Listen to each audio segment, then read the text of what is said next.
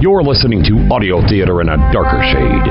This is darkerproject.com. And now our feature presentation. The following audio is explicit in nature and may contain adult themes, light sexual situations, violent content, or strong language.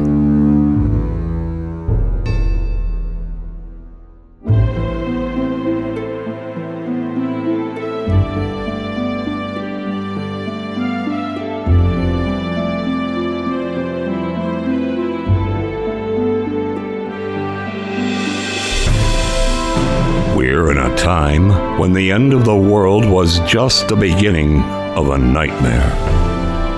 When the worst of us set the world to burn, while the best of us cower in terror. Tonight's presentation Madness, Episode 3 House of the Devil. Written by Andrew T.J. Rowe.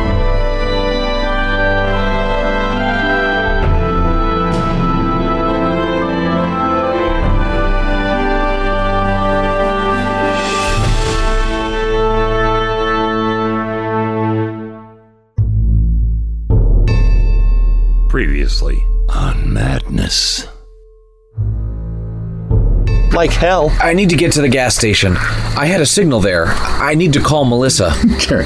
you were all like, ah! and Chris was just like, bang, you're dead. Yep, that's pretty much what happened. Chris, I have to know that Melissa's okay.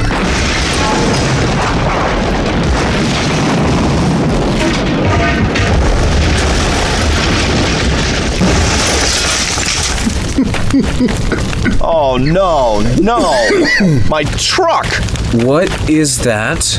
I don't know, some fucking metal pipe. God damn it! It went right through the engine block.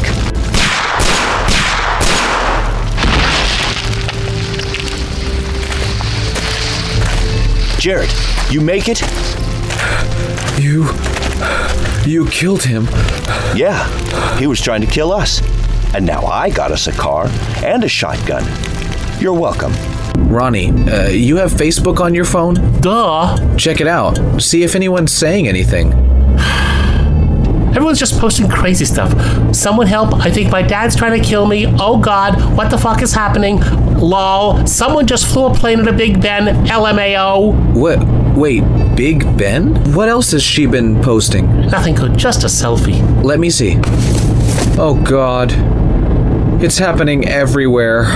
There's no shoulder. Hang on, I'm putting it in reverse.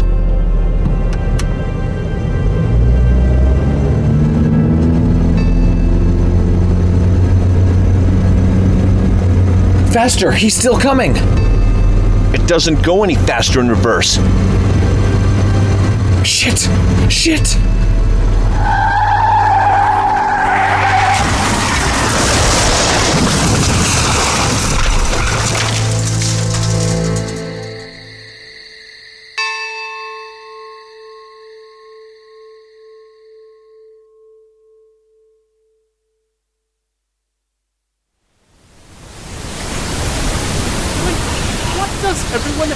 Against me getting back to town? Yeah, sure. This is all a conspiracy against you. Oh, my head. Wait, wait, what are you doing? Take it easy. I'm gonna take a look. He's still out there. Wait, wait, Chris! Ronnie, wait!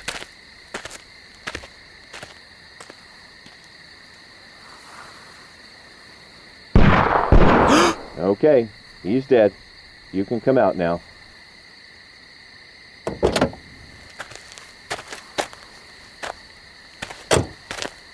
The wreckage of a four wheeler was crumpled into the grill of the car. The body of a teenage boy, maybe 15 years old, hung at an awkward angle, one of his legs crushed and twisted into the wreck. His head was still bleeding from two fresh bullet holes. At least my aim is getting better. Yeah, good for you. A fish in a barrel. How about you start running and give me a moving target, cashier? Wait a second. Chris, how many bullets do you have left? I don't know. Like two. Damn it. You didn't bring any extras? Well, I'm sorry, Jared. On any other day, 10 rounds is pretty much all you need. I know, but. Jesus Christ, are you sure you only have two?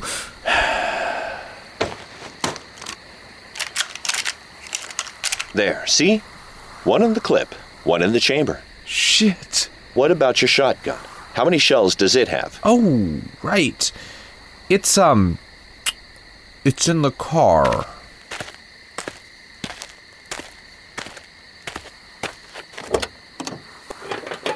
Well, it has one in the barrel, so. One shot, I guess. Christ, Jared, give it to me. It's a four cartridge. Do you even know how to use a shotgun? Yeah, sure. You just aim and. and pull the trigger. Right? That button by your thumb is a trigger lock. Trigger lock. That's the safety, man. Come on. Oh, right. And you'll have to pump it before each shot to load the next cartridge. And you said I have four shots? I said it could hold four cartridges, but the hillbilly tried to shoot us, so you have three. Okay, so that means the safety's off then, right? Is the button red? Uh, no. Then it's ready to fire. Just make sure to hold it tight against your shoulder, or it's gonna bruise the shit out of you. Do you think there's more rounds in the. Wait, where's Ronnie? Fuck if I know. Look, there's a farmhouse. Do you think he's. Going to get his ass killed? Yeah, I do. Come on, maybe they have a car. Trees loomed to our left. A long line of windbreakers meant to help shield the crops in the field on the other side. I kept the barrel of my shotgun trained on the shadows they cast between them, waiting for some savage psychopath to charge out of the darkness. To our right was cow pasture, where a herd of bovines crowded together to fend off the mid October chill. My mind wandered for a moment to the cows, peaceful and docile, secure in the knowledge that there was safety in numbers, and I was suddenly and enormously grateful for Chris's presence. Hey, Chris? Huh? I'm I'm sorry about about what I said. I know that you saved my ass more than once. Thank you. Yeah, well, just remember that when it's my ass on the line. I will. I just wanted to. Shit! Look out! A deer bounded out of the trees and across the road ten yards in front of us. It was halfway across the pasture before I realized what it was. Before I realized I had stumbled over myself in fright and fallen on my ass. Raising the shotgun had never even occurred to me, and I silently thanked God that it wasn't something more dangerous. Yeah, Jared Carvey, my fucking hero.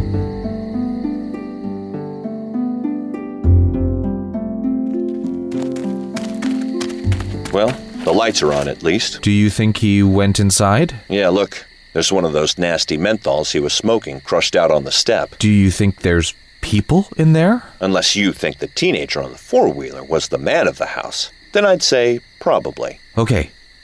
So, what should we do? We go in and shoot anything that isn't Ronnie. And then maybe we shoot that little dickhead too. Shit. It's a big house. Do you think we have enough bullets? I don't know, a mom, a dad, maybe a grandpa. Six or seven no birth controlled allowed Catholic farm kids. I'm serious. We only have five shots between us, and I doubt I can hit anything. And you're not exactly the world's greatest marksman. Yeah, you're right. Maybe we should just stand here in the open arguing about it until Farmer John snipes us from his bedroom window. Okay, point taken. Care to lead the way? Well, I. I mean, I'm. Take it easy, Trigger. You really think I'd send you in first? I mean, there could be deer in there. The scent of death from inside the farmhouse immediately overtook us as Chris stepped into the small foyer. It only took a moment to see the source a woman in a flowing nightgown laid on the hardwood floor in the living room, freshly murdered and face down in a pool of blood. Chunks of her flesh were missing, as if something had been eating her. I had to suppress a scream as we crossed the living area toward the kitchen, and the smell brought bile up from my stomach. Chris had merely glanced at the corpse, decided it posed no threat, and didn't give it a second thought. The kitchen was large and well equipped, featuring not only a massive side by side refrigerator, but a large, upright deep freeze.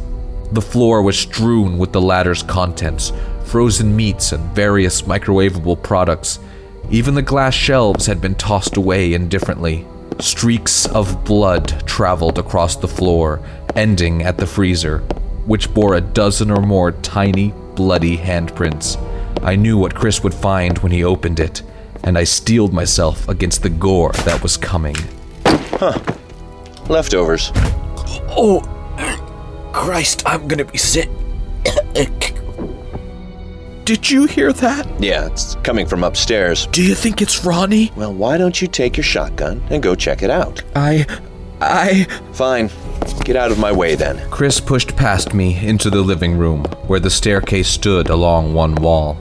He casually ascended the steps and disappeared into the hallway beyond the railing that looked down from the second floor.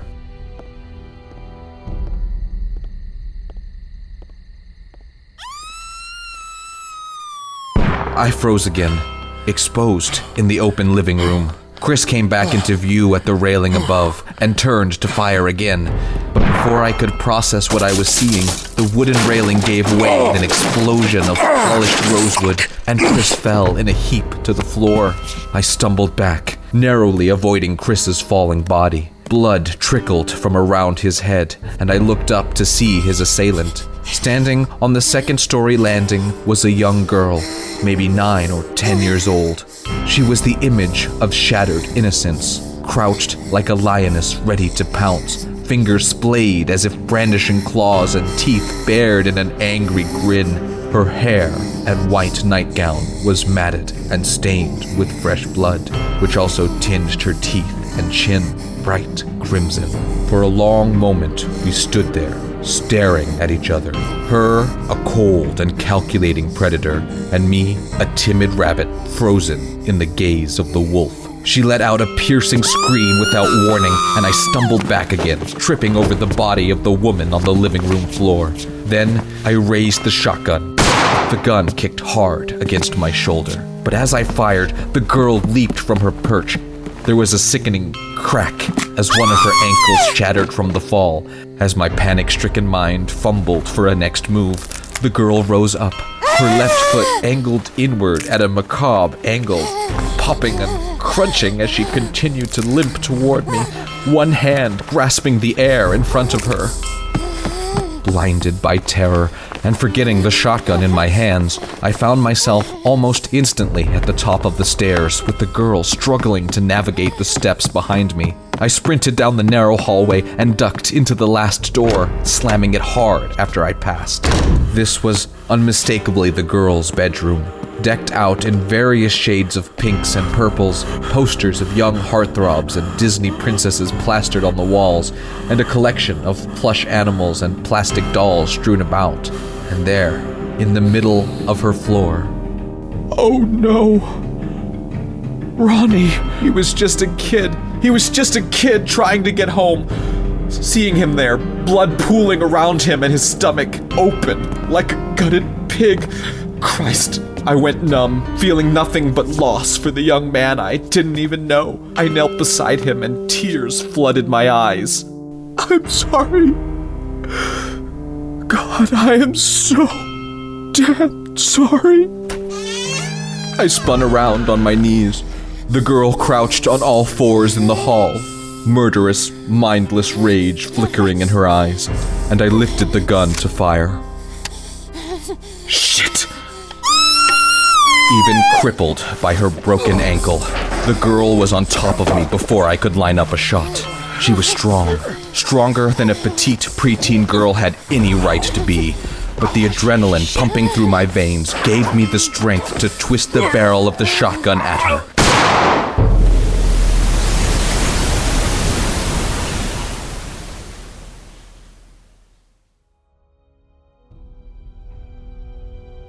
I awoke in a frantic daze. An explosion of pain tore through my skull, and dried blood caked the side of my head. My foggy mind harkened back to the zombie movies I watched as a kid. Oh, God.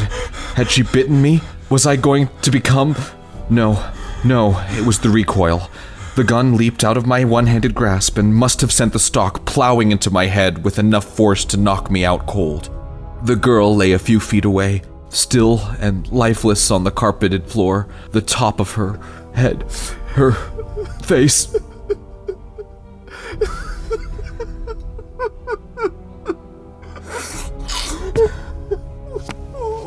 I struggled to get on my feet, my head careening into a spin and sending fresh throbs of blinding white hot pain through my injured brain. The room was bathed in morning light, which did nothing to help my rapidly worsening headache. I tossed my bleary eyes around, letting them rest for a long moment on Ronnie's bloating body. The shotgun was nowhere to be found. I stumbled out of the room and down the hall, coming to the ruins of the rosewood banister where Chris had fallen. I looked down and felt a sense of vertigo that threatened to push me off the landing, but Chris wasn't there. I cautiously made my way down the stairs and rounded the corner into the kitchen. I'll be damned. He sat casually at the kitchen table, eating a bowl of cereal, coldly unconcerned with the mangled corpse of Farmer John that still hung out of the freezer. I was sure you were dead. What happened? I don't know. I just woke up with a massive headache. I think I hit my head. I thought I'd have some breakfast and plan my next move. Would you please sit the fuck down? I hate it when people stand around watching me eat. Ah! You want some? No. Fine. But if you pass out from malnourishment, I'm leaving your ass behind. How long were we out? Three hours, I guess. Sun was just coming up, so I hiked down to the car and found some more shells for the shotgun. It's on the counter, beside the fridge. You can have it if you want. Yeah. Jared, What? You think I'm crazy too, don't you? I. No. I, I didn't say. It's okay. I'm not entirely sure that you're wrong. I mean, I killed Steve, Kevin, and that cashier was a little prick, but I should be feeling something about all that, right? Yeah. So maybe I am crazy. Not, you know, like Steve and Farmer John's girl, but neither was Kevin, and we both know he was crazy, right? Yeah. You know, I think I can live with all that. But are you so sure that you aren't crazy too? What? What are you talking about? Oh, come on, Jared. You woke up knowing that something was wrong, so you think you're a psychic or a medium or some shit like that. I think you're just paranoid with the good luck to be right. Paranoid? Was that what I was? Crazy after all? And so crazy that I couldn't even see it? I couldn't deny that all prevailing, all encompassing dread and worry was all I had felt since this all started. But it wasn't as if those feelings weren't warranted. Still, Chris had a point. The outright savagery of Steve and the little farmer girl, Kevin's manic laughter, the gun toting redneck at the gas station, and the cold indifference of Ronnie and Chris himself. Madness comes in many forms, including paranoia. Okay. Maybe. So. So, what do you want to do about that? Nothing. Paranoia might come in handy. Keeps your mind sharp, like a watchdog.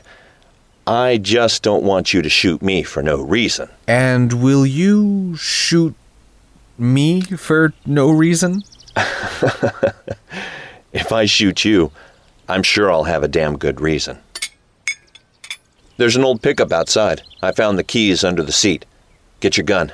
We're wasting daylight.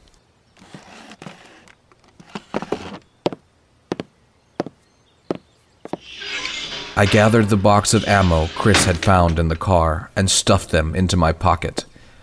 I felt a warm sense of comfort as I wrapped my hand around the cold wooden grip of the shotgun. Maybe I was crazy, but I was armed, and if I'd counted correctly, Chris was out of bullets.